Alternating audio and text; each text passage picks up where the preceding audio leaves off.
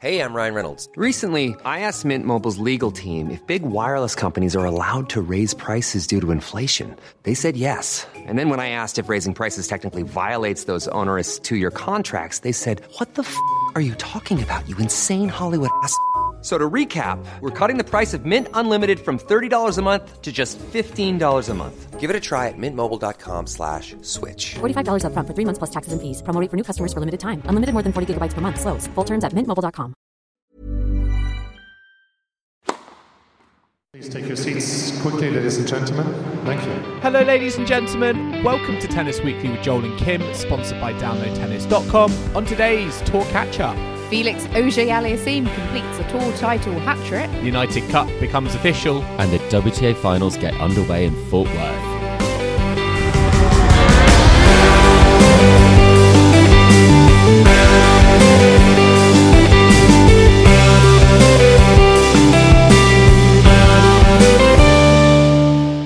Kim, Chris, today is the 31st of October, and we are here to catch up on the weekend tennis at Tennis Weekly HQ.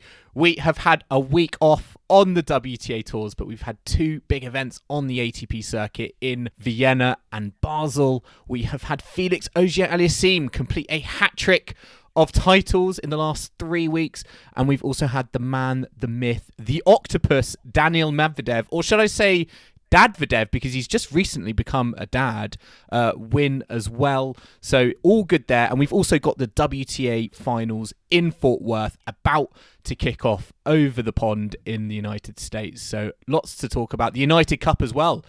Becoming official for the start of next season. And I'm happy to tell our listeners that Kim is back. Kim, you do not have any more travel issues I was relieved to hear coming into this evening. You're not basically stuck in, in Swindon like you were last week. No, I'm not. I mean, Swindon is a lovely place, but I was, yeah. Is it? I wouldn't wish that on my worst enemy. I was in the outskirts of Swindon. Oh, uh, in Okay. it gets better. It gets better. Yeah, yeah. But um, I, I, I had dinner by the National Trust headquarters, and if any Ooh. British sounds people listening, lovely. um, you know the National Trust are quite big. I'm a, I'm a member.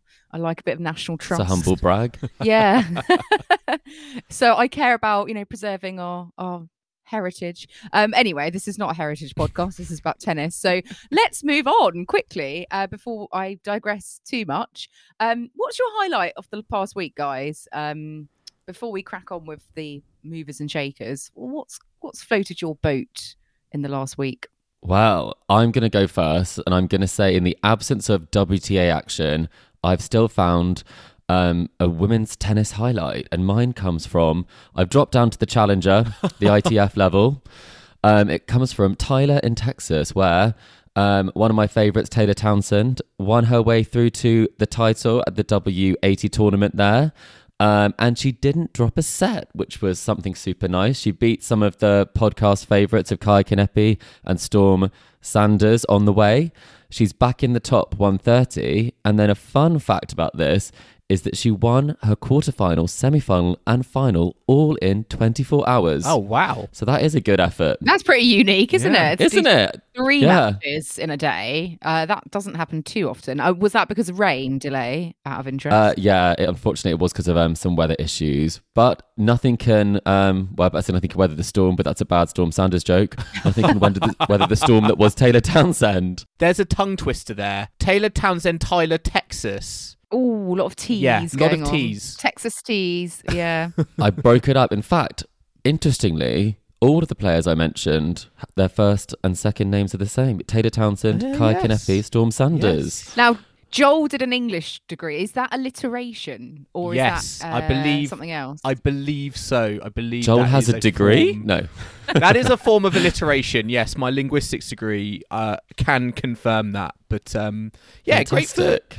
Great for Taylor Townsend because yeah, we there were no there were no tournaments on the WTA tours. So yeah, there were a few sort of more lower profile events, but great One, to two, see. fives. Yeah, but great to see Taylor Townsend getting back up there. Do you think you know? Do you think she could get back into the top hundred? I really do. Um, Yeah. I think she's a player with great talent. I think she's very happy on the court. And Hmm. if you can put together some of the wins like this, it's almost harder to get some of these very challenging ITF titles than it is to Hmm. progress on some of the, the main tour events. So watch out 2023. Well, um, I mean, my fun fact of the week, guys, was uh, obviously Rafa related. Uh, no. I know, and it doesn't really involve tennis, to be quite honest.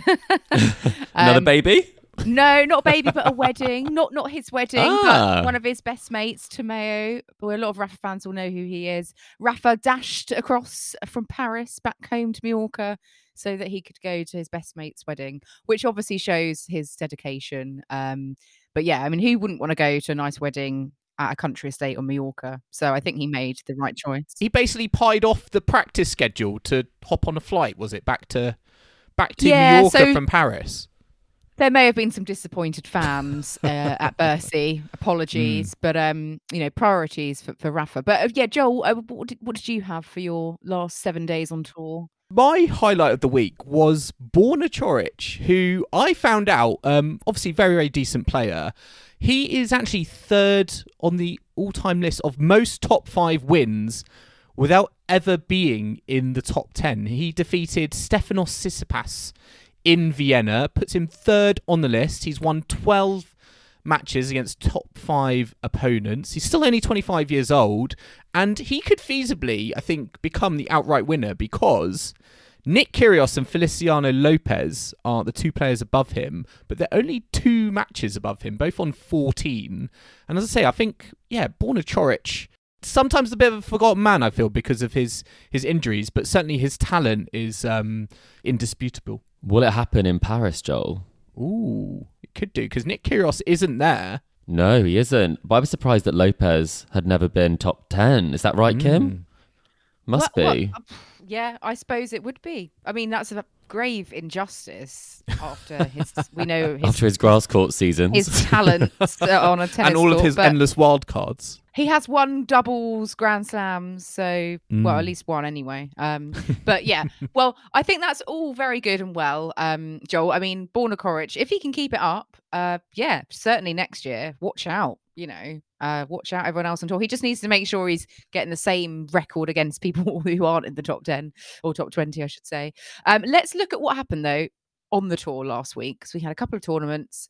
Um, we were out in Vienna, we were out in Basel. Uh, Daniel Medvedev, you alluded to earlier, Joel. He did win a title in Vienna, his second of the season, beating Denis Shapovalov in three sets 4 6, 6 3, 6 2. Um, until the final, he hadn't lost a set or even lost his serve uh, en route to the final. So he has now got his spot at the uh, Turin event in a couple of weeks' time as a result. Um, what did you make of Daniel Medvedev's performance? Is he kind of coming back, playing his best, you know, in advance of the the tour finals? Are we are we going to pop, pop pop him up there as one to watch? Now he's seemingly got his his groove back. I'd put him definitely in, in the mix for yeah one of the favourites I think for the ATP end of season finals in Turin. I would base that more so on his performance against Novak Djokovic. Um, you know in Astana, you know those two sets they played. Um, I know it ended very very abruptly with with Medvedev retiring, but the quality he showed there makes me think that you know he's having a very you know he's come back he's playing some very high level tennis and he's actually got the the trophy to, to go with it this week and you know as i was saying earlier the fact that um you know very nice i think given yeah he's just become a dad this week i think he um donated or he uh, earmarked and, and highlighted his his wife um in the in the winner's speech but yeah very good victory for him against in, in the final i think we saw all of his kind of movement on display his defensive capabilities. And although I was a little bit surprised, I think Denis Shapovalov took that that first set. Yeah, Medvedev really put too much pressure on Shapovalov, asked him too many questions, and um, yeah, was able to get it done in routine in the end. But yeah, still a good showing, I think, from Sh- Shapovalov. Given I think again a player who's had, I'd say, more downs than ups um, this season. I was really impressed by um, Medvedev in this one. I think it was really impressive the way he was able to um, play this match in a a, a super uh, disciplined way because some of the tennis that Dennis was hitting, I mean, I could not believe I'd not seen that level um, from him probably ever. And I think Medvedev said after the match that he just thought that um, Dennis was playing unreal tennis, and he just thought if I can just hang in this, maybe I'll I'll have a chance there, and and he did. And it just shows what a great counterpuncher he is to be able to realize his opponent is playing so well and still be able to keep his level up and then take advantage of it. Um, because I think he's played him many times before, and he knows that it's quite easy for Shapovalov to go kind of off the boil. But I think he's definitely in with a good, good shot when it comes to end of season championships. He talked about how he likes the end of the season. He kind of balances his seasons quite well. He loves an end of season peak. Um, and I think in Paris, he's going to be really tricky to beat, having kind of won that title before. It was um, it was a good, good performance. I'd quite like to see Medvedev Djokovic again, given we didn't get a final conclusion, I think, in Kazakhstan. And as I said, the, the spectacle they put on was just fantastic. So it feels like, yeah, quite a lot of players are kind of in form at the moment, you know, going into end of season finals. We'll, we'll obviously get onto Felix Auger-Aliassime. Hopefully he will he will be there. But Medvedev, Djokovic, Rafa back in the fold as well. Yeah, it feels like there's a lot more kind of informed players to me, you know, at the moment where yeah, it's leading to Turin. I'm feeling, you know, to me, quite, you know, quite wide open, which is quite refreshing because I think, you know, we get to this point in the season, and I think sometimes the, you know, the narrative is more around, you know, who's fit and and who's not carrying any injuries. But I feel like the reality is for someone like a Medvedev, you know, the middle of his season was quiet because of, you know, Wimbledon, you know, not allowing him to compete. You know, he took, you know, the majority of the, the clay season off as well. So I think you know that was unfortunate for him, and you know with, you know, with the world number one ranking as well, you know it was very much kind of drips and drabs and wasn't real any sort of consistency. But certainly the start of his season, and it looks like the end of his season, are coming on strong. Yeah, and I think, I mean, just going away from Medvedev, who I agree, I think he's looking like going to be a prime contender for the Tour Finals. Um, another player who obviously won't be there has has been there before and maybe hopefully will be back there at some point is Dominic Thiem, who's now into the top 100 again um, at number 100. He obviously lost to Daniel Medvedev um, in the round of 16 in Vienna, but it's just nice that he is gradually getting a few more wins on the tour and is you know he he chose not to take the the qualifying wild card for example um into this and he's he's able to to obviously get into a few more things now and hopefully this is going into next season um he's sort of at least where a bit closer to where he'd like to be which is a, a I think a nice positive um end to his his kind of comeback season um you know slow and steady that's uh, i think the the name of the game for him um and I guess a couple of other results from this week. British players. Cameron Norrie had a, a terrible time, really losing to Marcos Giron straight sets. That was quite a poor loss. I don't know what you both made of that. I know, Chris, you've got some beef with um with Cam Norrie, haven't you? I think from the Wow, last week. I I do. I shared it on the Scandal. WhatsApp today. I was just having I was having a browse of Cam Norrie's Instagram. As and, you um, do. as you do. Um, and I was swiping across uh, for a carousel that he posted, and I was like, I recognise that picture, and it was a picture that I took when I was in Stockholm, and I was courtside. And um, there it was. And I was looking around. Is it tagged? Is there a photo credit? Couldn't quite find one. But nevertheless, it's nice to see that my photography skills are being recognised by an ATP top 20 player. Copyright Um, issues, though, there, Chris. Yeah, I we mean, we, come Yeah. on. we Come need to make Cam. the most of this. Yeah, hundred percent. Yes, it was. Uh, someone did um, message me and said, "Can we get royalties from this?" And I said, "I'm not sure." um, so maybe we just, Joel, if you could drop him a DM, that would be fantastic, Okay. just to follow up there. Very, I'll be very diplomatic about it. We'll be like, Cam, we love you. Can we get a credit, please? Or a Or cheeky hundred pounds. That'd Yeah. be Come nice, on, you know. on, on the podcast. Or come on the podcast. Oh, yeah, that's better. Yes. That's a We'd better love that. idea. Yes. Then you can use all our photos. No, actually, um, Lucie Safarova once posted one of my No. photos on her Instagram. I had gone to, uh, well, I didn't go to the WTA player party, but I went to like look at the red carpet 'cause it's quite exciting. Or- Or the purple carpet, I think, as it was. I took a photo of her arriving and some other players, and she, yeah, she, I'd obviously tagged her on social, and she just stole the photograph. But there we go. I'm a fan of hers. So it's How fine. dare she? But yeah, How dare she? I know. And what year was that, Kim? Oh, years ago now, maybe And we're, we're over it, are we? Oh, yeah. I'm still, yeah, bitter to this day. I mean, I mean, Kim, a player I enjoyed seeing return, what seemingly returned to form, uh, Grigor Dimitrov getting to the semi-finals, Mm. had a very good very routine win against Andrei Rublev, who I think is going to be at um, the finals in in Turin, but is made has been made to wait by Grigor Dimitrov. Um, yeah, who got to who got to the semi-finals of a 500, and yeah, again a player who has been, you know, has not been a kind of common talking point on the podcast. I feel for well for a long time. Um, but yeah, had a very good week, I think, in in Vienna, getting through to the semis. Yes, losing to, to Daniel Medvedev, but um, yeah, impressive nonetheless. Yeah, we, we we know we know on his day, Grigor is a you know a demon on the court. So uh, yeah, good good on him. And uh, I saw also that Dan Evans, uh, although he got yeah he got won a few rounds, got to the quarters in the singles, he uh, beat beat Joe Salisbury and Rajeev in the in the Ooh, doubles. That's a spicy one, isn't it? I know. So do you think, yeah, he's- do you think he messaged that to Leon Davis Smith Cup. afterwards? I think it was. Um, I think he was definitely inspired by his recent comments to, to back that one up because I mean that was very routine. I think when it comes to the Davis Cup um, double selections, I think if Dan Evans doesn't get picked, I think he might be even more vocal than he already has been about the selection issues. Bit of hoo ha potentially going on. Well, going to happen there. Him Um, and Jack Draper, please play doubles at the Davis Cup. My Uh, campaign continues.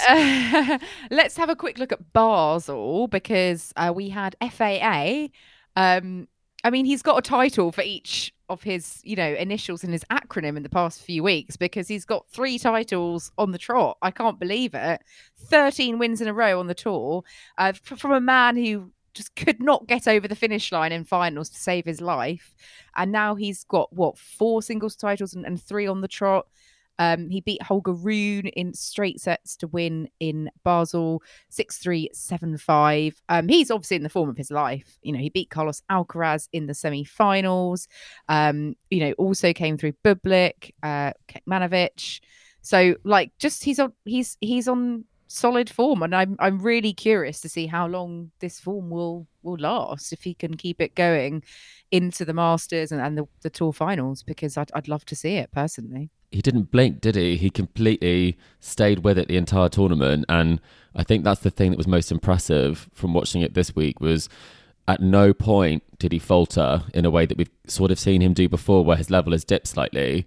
Um, that Carlos match, I could not believe how I'm not calling Carlos average, but I'm saying he was made to look average by Felix. You would never have thought the rankings were the way that they were, given the confidence and the composure that Felix had throughout that match. And Alcaraz was making some errors and didn't necessarily have the answers in, in that sort of um, that matchup. So, as we say, and Joel's already said, it's really setting itself up for a very interesting um, Paris Bercy tournament, but also end of season finals with so many players playing really well and so many sort of questions around players in terms of their form, like Alcaraz and Nadal in terms of where their level will be at. I mean, I think the biggest thing that's been, you know, is working so well for him. Even we spoke about it last week. Going to speak about it again this week. His serve and his forehand from the back of the court. It's just, it just is such a massive weapon for him. And um, you know, I don't think he faced he faced very few break points throughout the whole tournament. I don't think got broken through the whole event. And uh, you know, Holger Rune, he's had a great again last couple of weeks um, in terms of his momentum and, and his confidence and how he's um, you know really kind of stepped up what it feels like. I feel like you know we were originally speaking about Holger Rune as like this sort of clay court player, so it's almost been to me a little bit kind of pleasantly been pleasantly surprised by how well he's been able to adapt um, to kind of like the yeah like an indoor hard court and to me it's kind of fascinating how both these players are very much you know well regarded we're really curious to see how they're going to do. You know does this mean Felix Auger-Aliassime is in you know the you know in contention maybe for a, a grand slam next season? I don't know. But I think what I find find interesting is how I think we have to acknowledge for Auger-Aliassime it's taken longer for him to get to this sort of peak. You know, he's had to go through some, you know, some challenges. Kind of first of all, you know, we spoke about. You know, the most obvious one is is ATP finals, where I think he was 0 and 8. Whereas Holger Rune, I mean, he has come. I think burst on, or maybe even a little bit more quickly. I think. You know, I think he's, you know, very still a, a teenager technically, and is in the top 20. Um, so it's just to me kind of fascinating how in tennis you can have players who take time to blossom, and we've seen that with I think Felix Auger-Aliassime, and then we have players like Holger Rune, who I think just have a bit more of like a bit more of a bang and a bit more of an impact that is more apparent a bit more instantly. I mean, at the ripe old age of 22, Joel, for I Felix. know. I mean, he's, well, I know, but he's been on the tour. I feel like with FAA, he's been on the tour for a while, and I think we're actually still there with like a Denis Shapovalov of like, when is it going to happen? When is it going to happen? And you know, he had, you know, he got to the, you know, his first semi-final of the, you know, the US Open, you know, at the back end of not obviously last season, um, and uh, yeah, and and I think just just to see this and, and this momentum that I think we've all kind of known has had it in him, but it's just again just taken a little bit more time than I think people were, to be honest, like willing to to give him, you know, when when seeing him on the tour. And he's now the goat of October 2022. um, and who knows how long it will continue. But Channeling his inner Anett Kontaveit. yeah, exactly. I mean, he he probably he does love a you know indoor hardcore as well. So I'm I'm just very pleased for him because it's it's nice after such a long time. And yeah, like you said, he's still so young. I mean, this could be the start of of something really major, as many people predicted. So Mm. good on Felix. Um, I mean, I'm- who, I'm who are you more who are you more excited by going into next season in terms of Auger-Aliassime or Holger or Rune? Alcaraz? Or, Oh, whoa, or Hal- or- oh, I was going oh, to say Holger oh, Rune okay. because Holger Rune to me is the the wild card or the more Hmm. unknown entity that has kind of come into it. I think Auger-Aliassime, I can say, yeah, he can sustain it. Alcaraz, yeah, he he can sustain it. But Rune to me is the one who I've you know for me has come out of nowhere a little bit. Yeah, I think for me, I'm st- I'm still personally more excited about Felix to see if he can really elevate even further and get right up to the top of the rankings. Um, but I think Rune will still be in his like de- next developmental year. Whereas I think if Felix can keep Mm. this form up, it's like is he now going into the real upper echelons? So I think they're still at Yeah. different stages.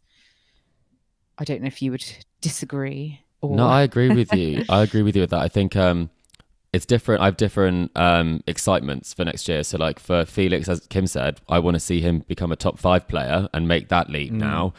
And with Holger, I think, I mean, I I'm very annoying on our WhatsApp thread because I'm always saying, oh, maybe this is going to do something magic today, and then he lost in straight sets in the final. But I think, but I, I, I think I'm maybe because maybe because I live in Denmark, I'm now very um, biased in this. But I, I do think from watching him play live that he has so much, um, so much ability and so much game, and for him to have made the improvements he has done in such a short period of time, I do think the sky's the limit. But we've seen it before. You know, when Sasha was younger at 17, when he broke out into the tour in a big way, it is hard to make that that leap, um, even from t- uh, top 20 to top 10 to then It can take time. push further. But I think, yeah, it can. But I think, um, I think what Rune showed is quite a lot of maturity in the last few weeks and improving his mentality, which is impressive. Yeah, and I think that's the thing that actually has impressed me with Auger-Aliassime because when you do see him on the court, I always compare it to kind of Denis Shapovalov. They're very, very different in terms of the the maturity I think that that Al- Aliassime brings and the kind of coolness and he feels you feel like he's always very kind of composed. Um, he doesn't show his emotions, I think, as much as some of his contemporaries, like uh, you know a Carlos Alcaraz or even a, a Denis Shapovalov. But I think we've seen from from Rune and, and Shapovalov that you know making those um, improvements in terms of maturity and um, you know bringing a different kind of mental side to the tennis court actually can help your your overall game because I think that's been particularly with Shapovalov one of his his weaknesses and it was a for me a kind of a pleasant surprise again to kind of see him this week show a bit more kind of maturity. I think particularly when in terms of his shot selection I think he's been you know criticized in the past in terms of trying to go for the you know the highlights reel too early on you know in in the point and actually having a bit more kind of control and composure and, and picking your right moments. I think that kind of shone through for me this week and yeah Felix to me is maybe still a little bit ahead in, in, in terms of that department but I think again helps I think set him up for those kind of bigger tournaments to come who knows you know on the on the grandest stage of all at, at a you know at a grand slam Well, on that note, let's take a quick break, but we'll be back in the second half where we'll be talking about the official announcement of the United Cup, all the round robin draws for the WTA finals, which get underway today, and also what's to come in the Paris Masters this week. So do not go anywhere. Ready to pop the question? The jewelers at BlueNile.com have got sparkle down to a science with beautiful lab grown diamonds worthy of your most brilliant moments. Their lab grown diamonds are independently graded and guaranteed identical to natural diamonds, and they're ready to ship to your door. Go to BlueNile.com and use promo code LISTEN to get $50 off your purchase of $500 or more. That's code LISTEN at BlueNile.com for $50 off. BlueNile.com code LISTEN. Hey, it's Ryan Reynolds, and I'm here with Keith, co star of my upcoming film, If, only in theaters, May 17th. Do you want to tell people the big news? All right, I'll do it. Sign up now and you'll get unlimited for $15 a month in six months of Paramount Plus Essential Plan on us. Mintmobile.com slash switch. Upfront payment of $45 equivalent to $15 per month. Unlimited over 40 gigabytes per month. Face lower speeds. Videos at 480p. Active Mint customers by 531.24 get six months of Paramount Plus Essential Plan. Auto renews after six months. Offer ends May 31st, 2024. Separate Paramount Plus registration required. Terms and conditions apply if rated PG.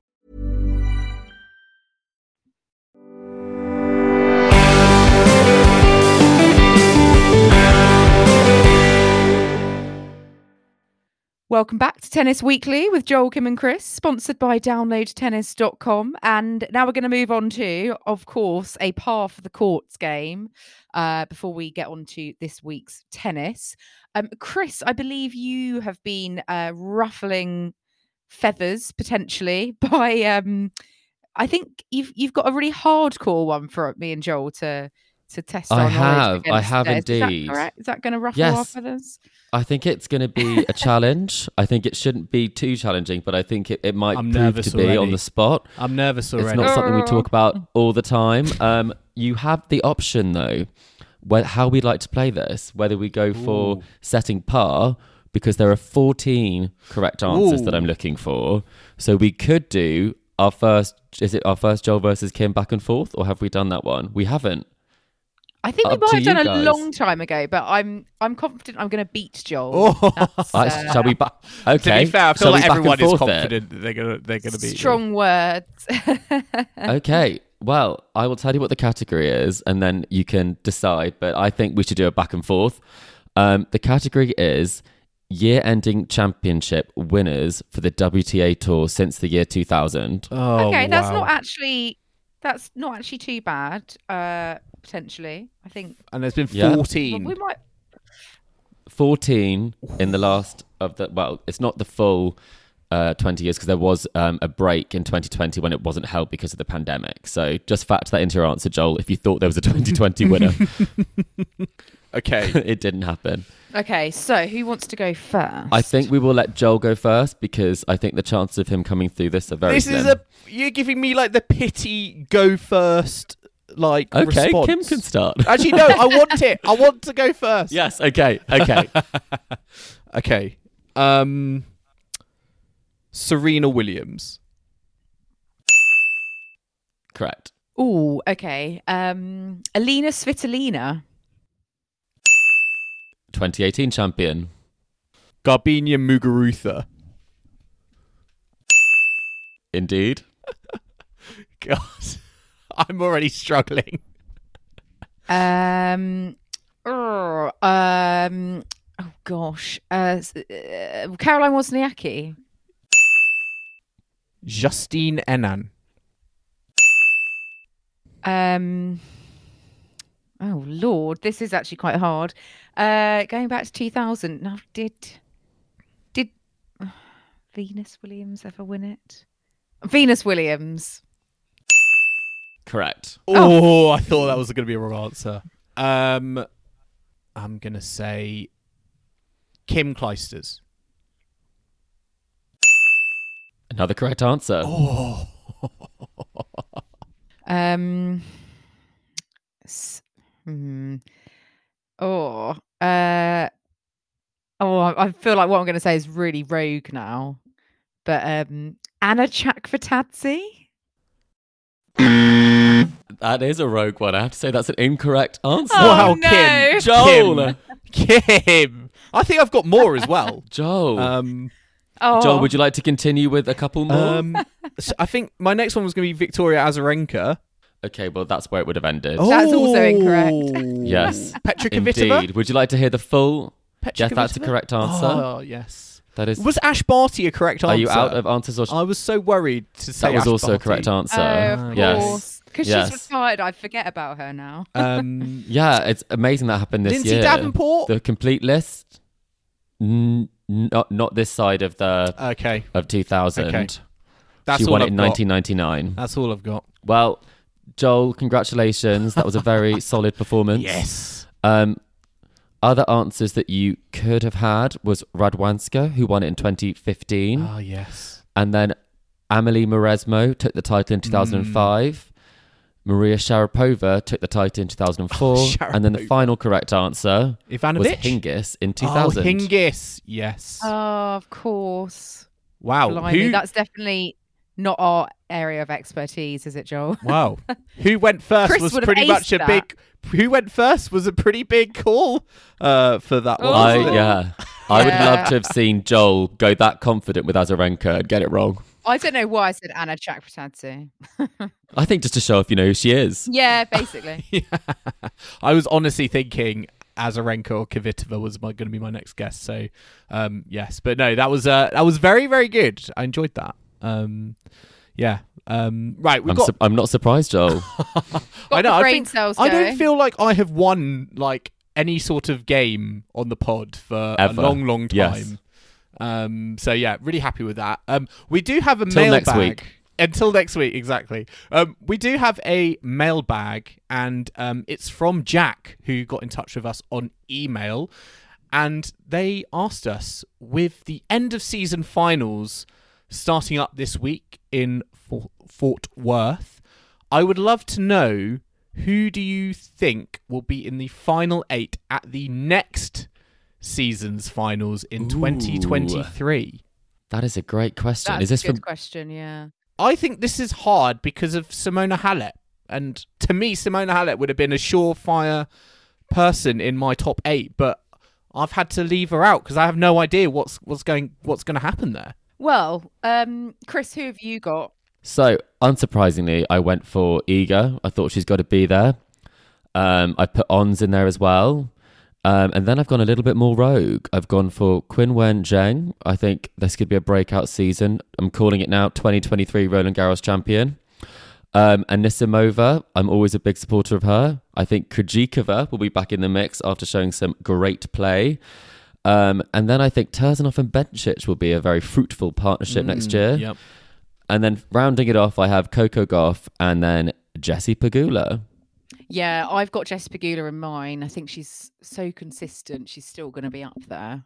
Um, I've also gone for Gauff, Iga, Ons. I'm I'm questioning Osaka. I feel like she's got to do something again, hasn't she? Oh, she doesn't play Maybe enough next for year me. is is going to be the year. yeah. Um, I'm also tempted to go for Caroline Garcia, obviously. Um, Oh, do you think that you think that she'll Well, back it up? in uh, well, and also given her recent coaching, uh, you know, announcement. Um, I, I don't Mm. know. Yeah, that's why I'm questioning myself. Um, I think. I mean, I'd like to think that Muguruza will be back up there, and obviously, I guess Sabalenka pretty consistent. Maybe there's maybe maybe a Clara Tauson or someone like that's gonna come forward. Ooh. Okay. Um, or a Leylah Annie Fernandez might kind of continue her her rise because that sort of seems to have paused. But I I've feel like noticed she's none still of got a lot more us- potential. None of us are thinking Emma Raducanu. Um, in No, the top eight. not I, yet. I can't anymore. I can't. No. I honestly Can't can't there. with those predictions. No, I've gone Swiatek, Jabeur, Gauff, Bencic, Krejcikova. I have put Muguruza um, in there because I feel like yeah, she's hit rock bottom. She's going to come straight back up from from there. Um, and then I've got Sakkari. Sakkari making up the numbers this year. I think she's sadly going to be making up the numbers as well next year. And I've got Sabalenka um, as well. I think I'm being a bit harsh on Jessie Pegula. I think it's. I mean, she's number world number three. Uh, yeah, I don't. I don't know. I'm not convinced she's going to be. I'm not convinced she's going to do the same next year. I think, yeah, Coco Gauff for me is is going to be the sole American in the top eight for me next year. Fair enough. I was going to say something I saw this week about Muguruza, though. She may be falling on hard times on the tennis court. Off the tennis court, she is not falling on hard times. What, she she was learnt a the new dance fifth move? highest paid No, the fifth highest paid female athlete in the world. Wow. Behind Osaka, Serena Venus, and Simone Biles. So, Sorry, Jessica mean- Pegula. no, Muguruza, oh, sorry. oh, right, sorry. clear. no, no, no, Yes, no. Because I was about to say, Pegula's not wow, finding hard times on the tennis court. She doesn't need the money, She's not- Kim. Well, yeah, she's got a billionaire dad or something. Uh, yeah, something like. I doesn't know. her parent her her dad owns a, a American football team, something like that. yeah, she is. Yeah. Um, she's heir to a, a big fortune there, so Mm. maybe that's why she's not on the list. Well, great question from Jack. Got got us thinking. It's very hard to predict, especially when it comes to WTA. But um, we we shall see who of the current cohort are there next year. Um, in the news this last week, we do have um, well, a few talking points, but the United Cup has become an official thing, which is. I guess the, the new formulation of the Hopman Cup, essentially. It's the new joint ATP WTA team tennis event out in Australia prior to the AO. 18 countries. It's going to be across Sydney, Brisbane, and Perth. Uh, so there's going to be six groups of three teams. Uh, it's going to be four singles and one mixed doubles per tie. And then we're going to have obviously pe- different teams advancing through. Um, there's also ranking points on offer. There's a logo um, for it as well. Uh, ATP Cup is no longer. Hopman Cup has well, I guess this is yeah, like the new version of the Hopman Cup. Um, what are your thoughts on the format? Um, the fact that this is definitely official. Are you pleased? Are you glad we've got a, a mixed event back um, to start the season off? Can I ask a question? So, Of is it course. two players per team? That's what my understanding is, or is it? Can you have more players in a team? Like, do we have substitutes? Would be my question. Because what if um, Raducanu plays and needs to withdraw from a match? You know, are you allowed to have? Well, I don't think GB. someone else as I part don't think? GB make the cut at the moment. Actually, you know. I think that's probably true, actually. But I'm, I'm imagining that one player plays two singles rather than four Hmm. players on a team. That's my question. But either way, very excited. I think it's. I mean, we love the Hopman Cup. We we've made no um, secret of that uh, on the pod. It's. I love a mixed doubles. I always think that gives some fantastic matches. Um, and I think the fact that there are two two singles matches for ATP and WTA as part of each of the ties, I mean, it gives a great opportunity to to warm up ahead of the uh, Australian Open. I would say uh, working in a sort of design area. The logo I'm not a fan of. I think they've taken it very literally, the U of United, with um, a blue moving into a purple to signify, I guess, the WTA and the ATP tour. Wow, I did Um, not get that at all from looking at that logo. I got like Oh, didn't you? I got like a hollowed out tennis ball. Uh, they was trying yeah, to do like it three is a bit D. bally. As Oh, well. yes. I think it is a hollowed out tennis ball into the shape of a U. I think we, together Yeah, we have figured out what's going on.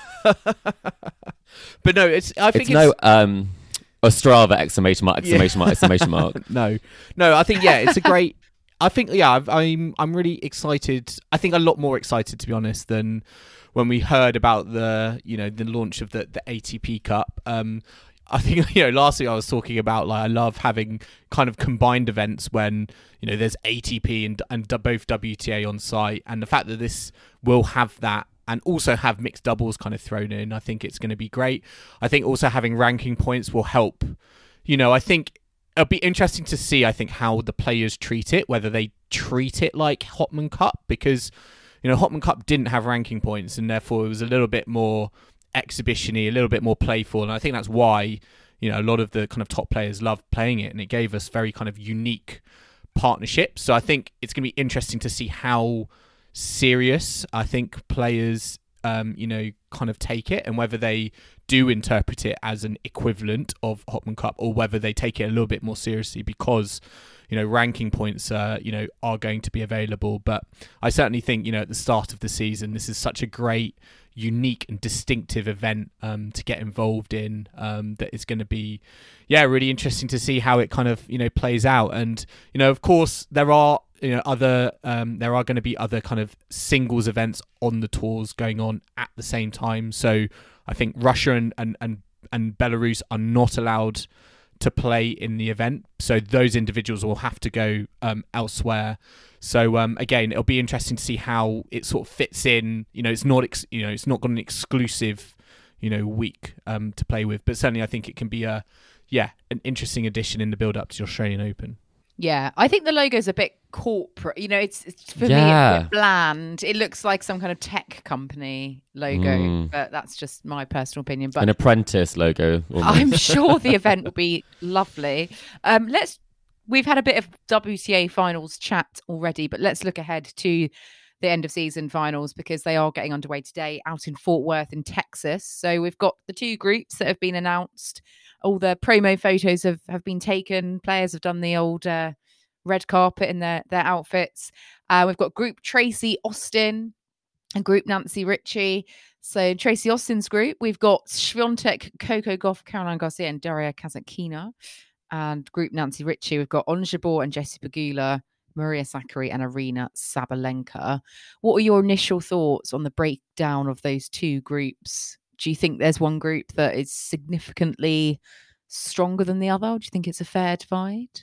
Oh, Tracy Austin, I think is the stronger group. Uh, it's the uh, it's the group where I wasn't sure who of who would. Well, I'm still not obviously saying I'm sure because I know how predictions go on the pod. But um, when you've got Iga and you've got Garcia um, in there as well as Gauff, I think that that is where the real strength of that group lies. Whereas I do think that in the the second group in Nancy Richey, it's Ons and Pegula are really players I can see past based on their form this year. Uh, That's my take.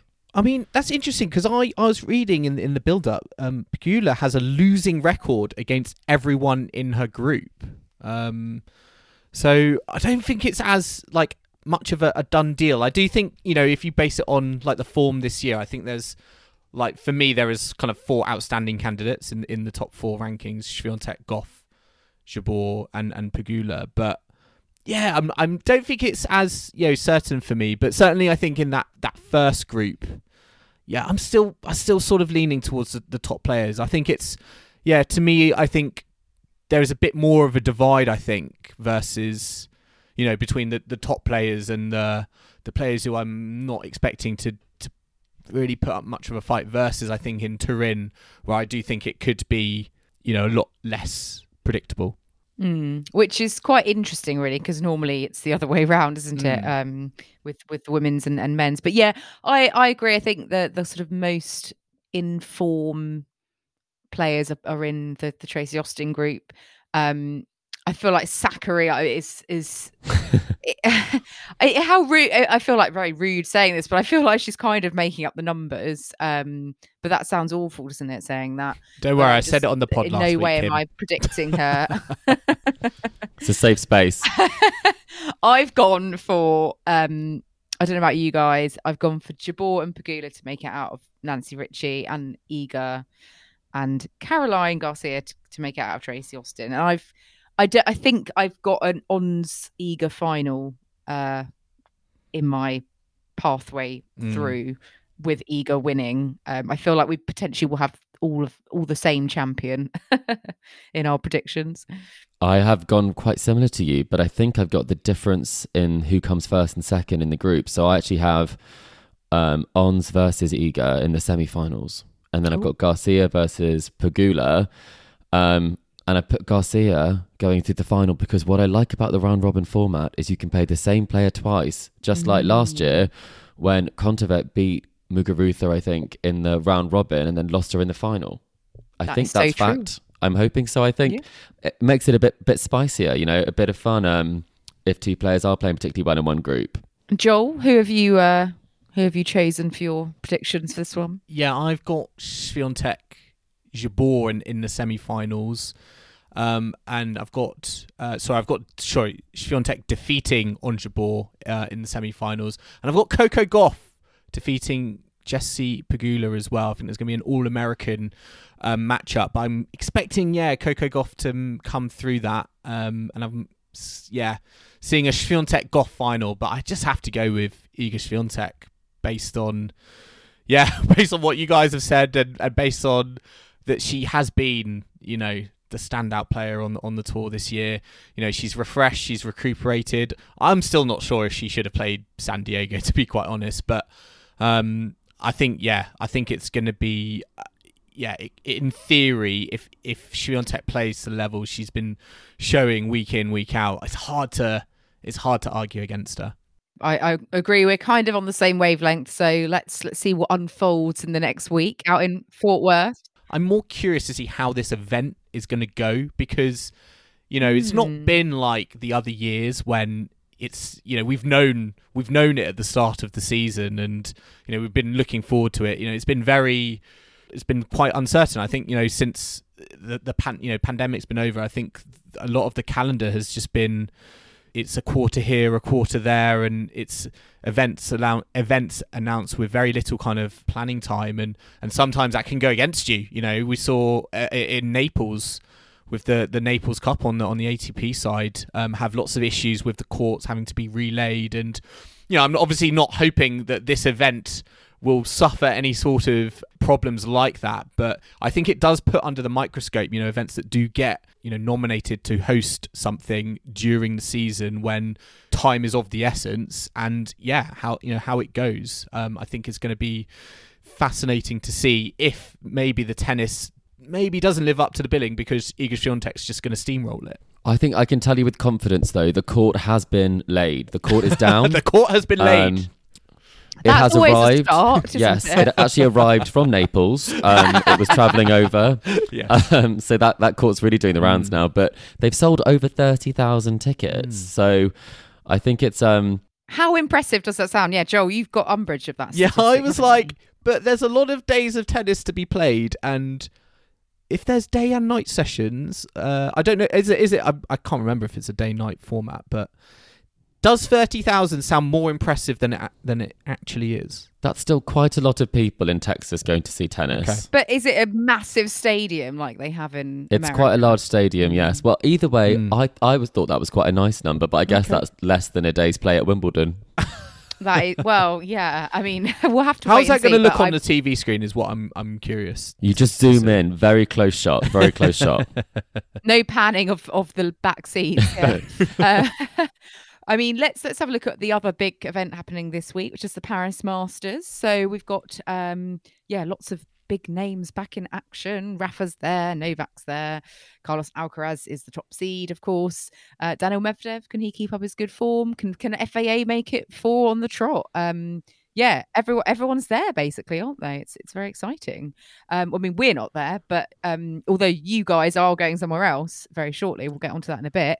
Um, but what are your initial thoughts on Paris Masters? Who are you predicting for the for the win? Isn't it amazing? We have actually got a Paris Masters, which what feels like an absolutely full field. Because do you remember, like a few years ago, It's been it a was- while, hasn't it? Yeah, because you, remember, like a few years ago, it was like the event just there was like no. It was like the final was on the Sunday and the tour finals at the O2 would start on the Monday, and as a result, many players just of the top players Didn't just play it. Didn't play it. So It was the wooden spoon, and then you, you win the tournament, and you end up in the end of season championships, having not won matches all year, and then Jack Mm. Sox booked his flight to the you know wherever it is. Yeah, you do get more rogue winners at this one often, like a Jack Sock, um, Mm. or whoever wins turns up. Yeah, really tired Karen, for the. Karen Khachanov or used to turn up- won. Did Karen Khachanov win it? Yeah, I think Tsonga Yeah. won it as well, didn't he? Mm. Uh, yep, Yeah. uh, yeah, they did indeed. Anyway, who's going to win it in 2022? That's what we want to know. Djokovic. I Djokovic. I will. You think Djokovic? hmm That is int- I oh, oh this is And I think one. Rafa's going to go out early. I think, I think, Mm, I think he's going out early. I'm not So expecting who? him to. PCB? Yeah, or maybe a Denis Shapovalov. They could play each other Mm, Oh yes. in yeah. the third Mm. round. Um, That's a bit nasty, isn't it? Yeah. It's got to. I I don't bet. I don't think I can bet against Djokovic. Really, Mm. I think four in a row would be unprecedented for for Felix. I remember Hmm. uh, who was it that did it? Murray in 2011. He took three in three He weeks, took three. and then it not. I'm not sure if it counts last year, Casper, with three 250s when no one else was playing. Well, Kyrgios Um, doesn't count it, that's for sure. No, he doesn't. So I, I would go with Djokovic, but if not, I'm going to go Gilles Simon in his final tournament.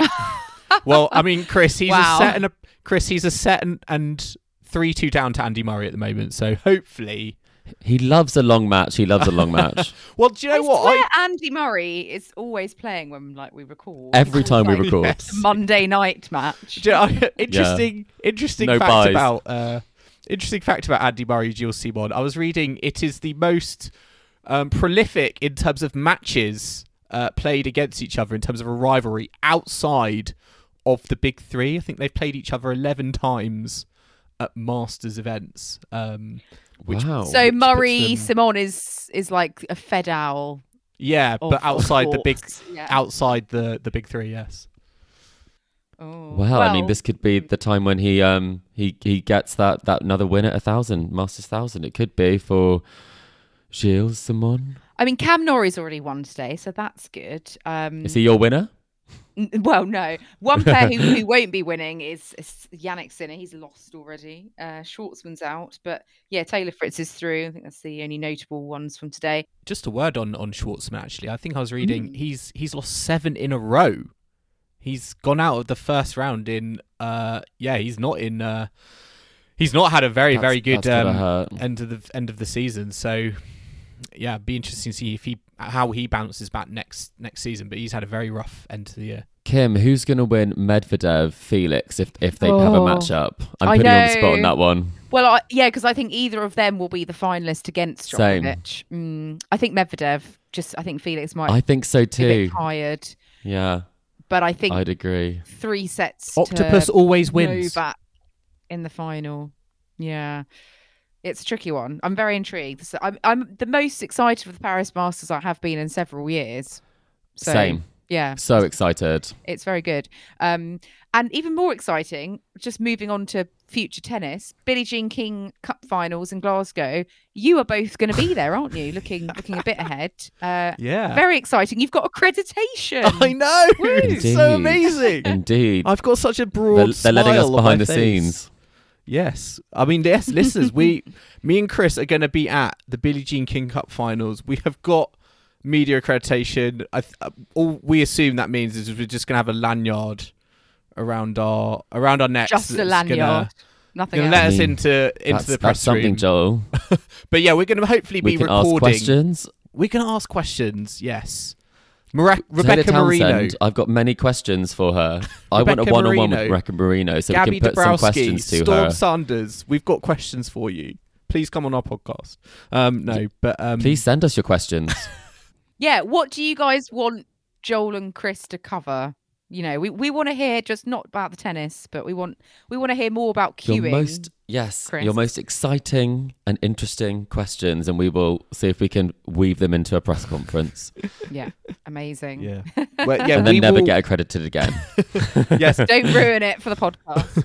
yes, listeners, we uh, will be there at the Billie Jean King Cup. We're going to be hopefully recording from the event uh, each day. Uh, we are there. So if you are there and you want to, you know, you want to meet Joel and or Joel and Chris, you want to actually see, you want to actually put some put some faces to to voices. Um, yeah, just let us know on our on social media or via email. Uh, we're always happy to talk tennis to to fans um, in attendance. But yeah, looking so, looking forward to it because we we were in Prague last year. I'm curious to see how how Glasgow compares. Hopefully, more people there. I would say. Um, But the beer's pretty- more expensive. Yes, that's probably the situation. Mm. I imagine. Actually, Kim, that's that's the tournament in a nutshell. I, I'm just sad I can't join you guys, but I, I know. I'm stuck in Swindon potentially next week. Ugh, It's Uh, busy season for you, Kim. Yeah, my my day my full time job, my day job is is crazy at this time of the year, so I can't get the time off. But um, you'll be I'll be there in spirit to join to join you. Uh, so I hope you have a cracking time. But I think that brings us to a close for this week, doesn't it? We'll uh, we'll eagerly anticipate the results from Fort Worth and Paris over the next week, and we'll be back, I guess, in a week's time to uh, to catch up as usual. Yes, listeners, I hope you enjoyed listening to this latest catch up with Tennis Weekly. Remember to subscribe to us to stay up to date on all the action to come on the ATP and WTA tours, including all the finals coming up on whatever device you listen to us on. We're on Apple Podcasts, Spotify, and all major podcasting platforms out there. You can also listen to us on the downloadtennis.com app. And if you like what you're hearing, then make sure to leave us a rating and comment on Apple Podcasts or Spotify. And you can follow us on social media. We are on Facebook, Instagram, and Twitter at Tennis Weekly Pod. So do give us a like and a follow if you don't already. Let us know any thoughts, feedback, comments you may have, any questions for Joel and Chris uh, for the Billie Jean King Cup finals, or just any questions for the mailbag generally. Uh, you can also email those across to us. Uh, tennisweeklypod at gmail.com is where you can find us. And don't forget to check out our website, www.tennisweekly.co.uk. And before I finish, Chris, I almost forgot how how how dare I? Um, you have got a Stockholm diary entry. We weren't able to fit it into the podcast last week, but you have given us a diary entry which is going to play after the credits of this episode. So, listeners, if you have made it this far, listen to the end because Chris is going to stick with us. Is there is there any more Cam Norrie references in your fan diaries? Oh, absolutely. There was um, many, many incidents with Cam Norrie, and Okay. maybe there will be another reference to the photo. well, listeners, if you want to, if you're thinking about taking a trip to another tennis event, and maybe you thought about going to the Stockholm Open, then I recommend listening to Chris after the credits um, to get his take on the fan experience. But in the meantime, we are going to wrap up this episode of Tennis Weekly, and we will be back next week. So I hope you can join us for that. But in the meantime, it's goodbye from Kim. Goodbye. It's goodbye from Chris. Goodbye. And it's goodbye from me. We'll see you again soon.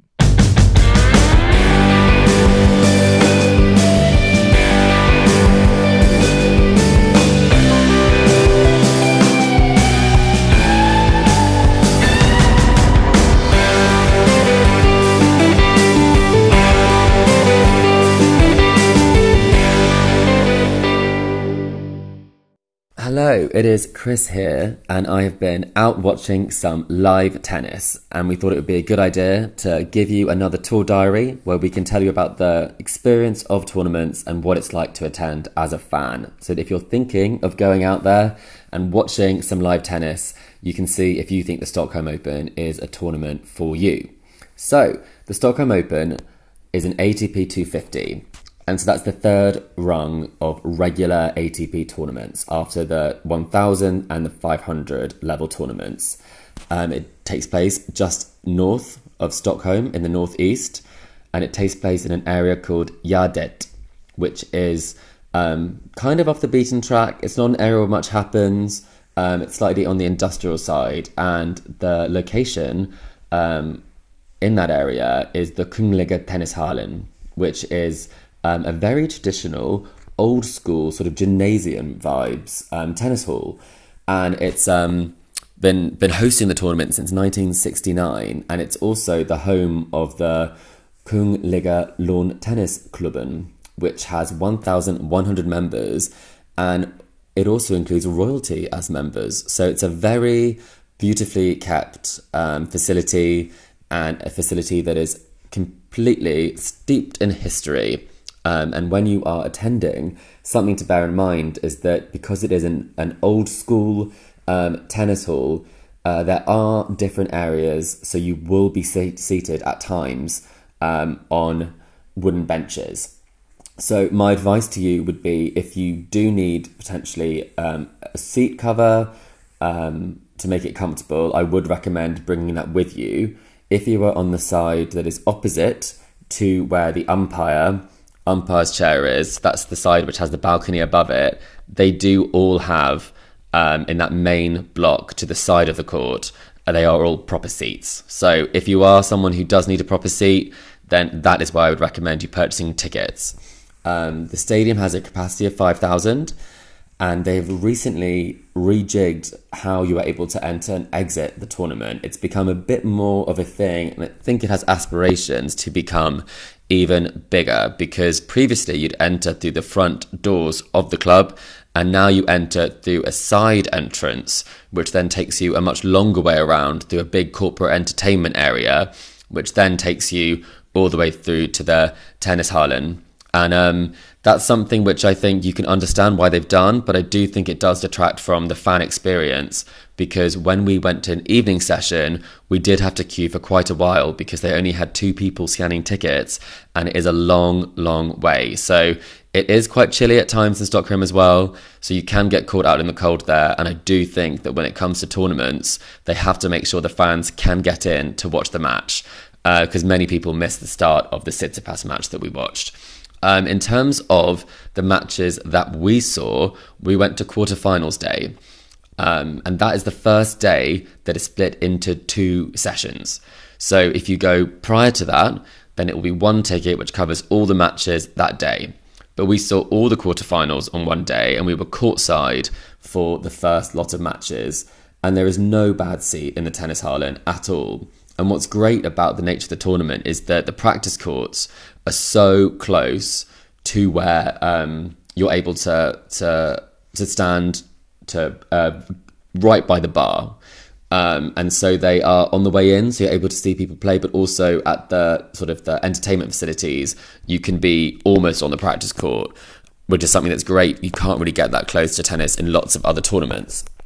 Um, on the day of the quarterfinals, what is good about this tournament is that it takes place at a very tactically interesting time of the year because players are trying to qualify for the end of season championships at the Nitto ATP finals. So lots of players are still playing these smaller tournaments.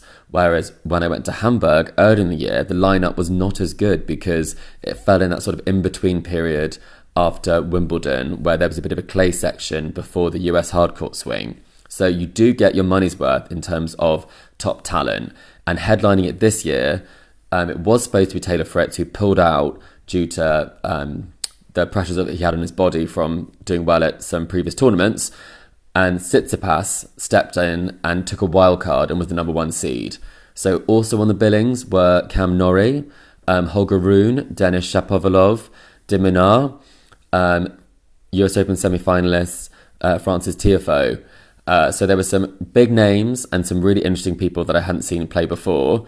The first match we watched was the Norrie versus Rune match. We were courtside. So if you do like getting close to the action, I do recommend going during the week because you will be able to get tickets right at the front. And as I said, no bad seats, but you can get some fantastic seats. And that was a great match um, where Norrie played some really solid tennis, but I do think the lack of matches due to COVID did have an impact. And Holger was really playing well and crunching some backhands, and he had a lot of belief. So that was particularly interesting. It was particularly interesting Holger this week because of the fact that he's just partnered with Patrick Mouratoglou, um, and he was courtside giving lots of advice.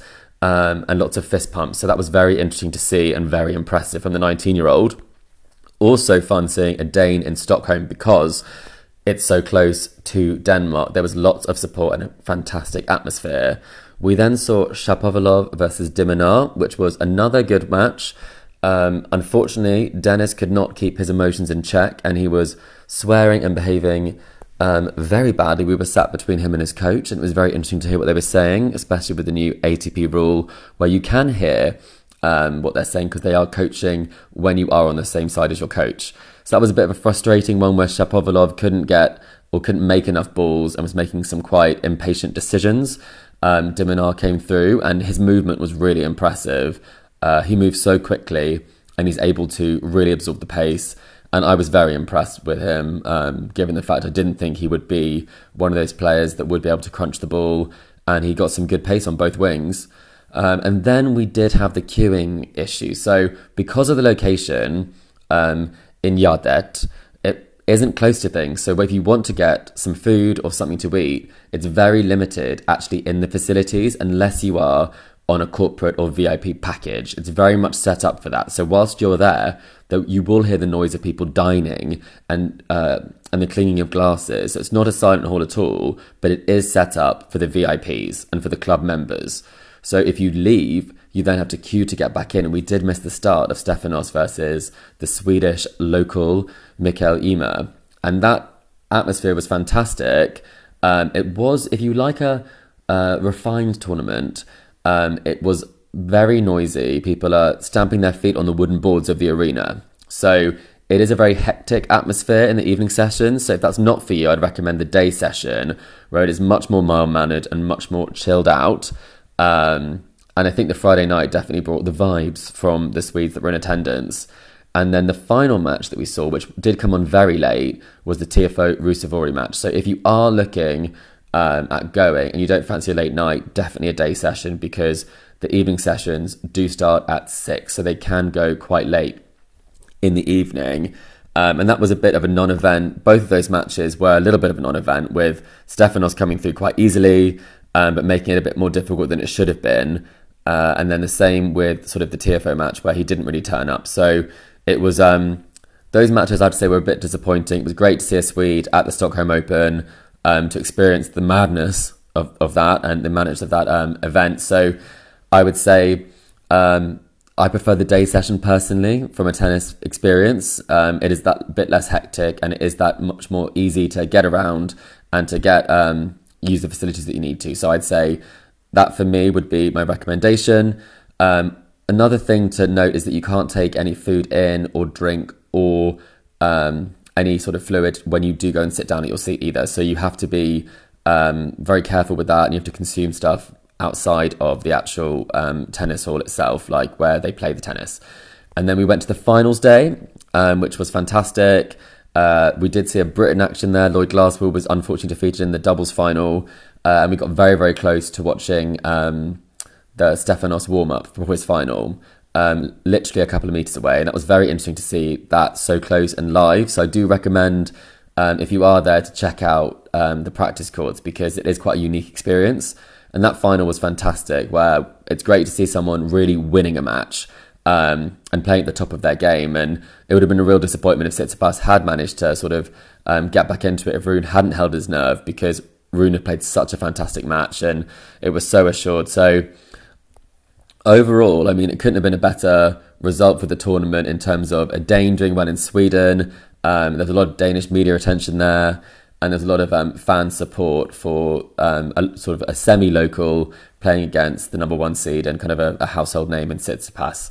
Um, I went with two um, two friends from Copenhagen, and they have different levels of tennis experience, and they both really enjoyed it. From uh, the nature of it being so close to the action, but also the fact there were some big names there. So, as a, a tennis uh, enthusiast myself, and with two kind of varying um, degrees of kind of tennis experience. Um, it is something that is an event that is for everyone, um, and it will get the names that people will have heard of if they're not as familiar with some of the the more um, sort of the top 50, but they are very familiar with the top five. So a fantastic tournament. I would recommend not staying very close to where the tournament is. Uh, I would stay somewhere like Södermalm or somewhere like that.